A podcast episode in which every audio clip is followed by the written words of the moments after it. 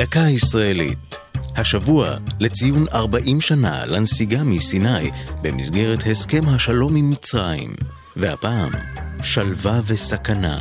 בחודש אפריל 82 סיימה ישראל את הנסיגה ממצרים בפעם השלישית בתולדותיה. אבל הישראלים מעולם לא נפרדו מחצי האי. עם תום מלחמת ששת הימים, החלו לחקור את האזור הרפתקנים ישראליים.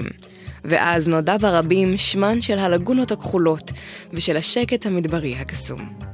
בשנות ה-70 כבר מלאו חופי אופירה, היא א-שייח, נביעות, היא נואבה וטאבה, הסמוכה לאילת בתיירים.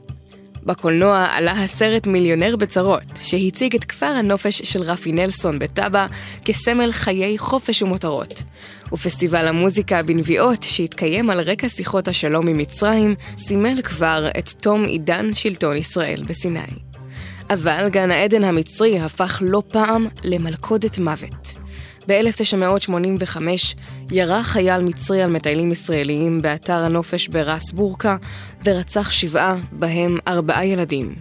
ב-2004 ו-2005 נרצחו כ-120 אזרחים, בהם 12 ישראלים, בשתי התקפות טרור.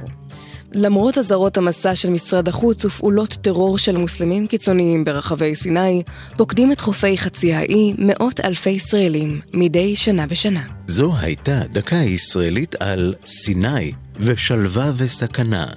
כתב יואב אונגר, ייעוץ הדוקטור ברק בוקס, מפיקה ענבל וסלי.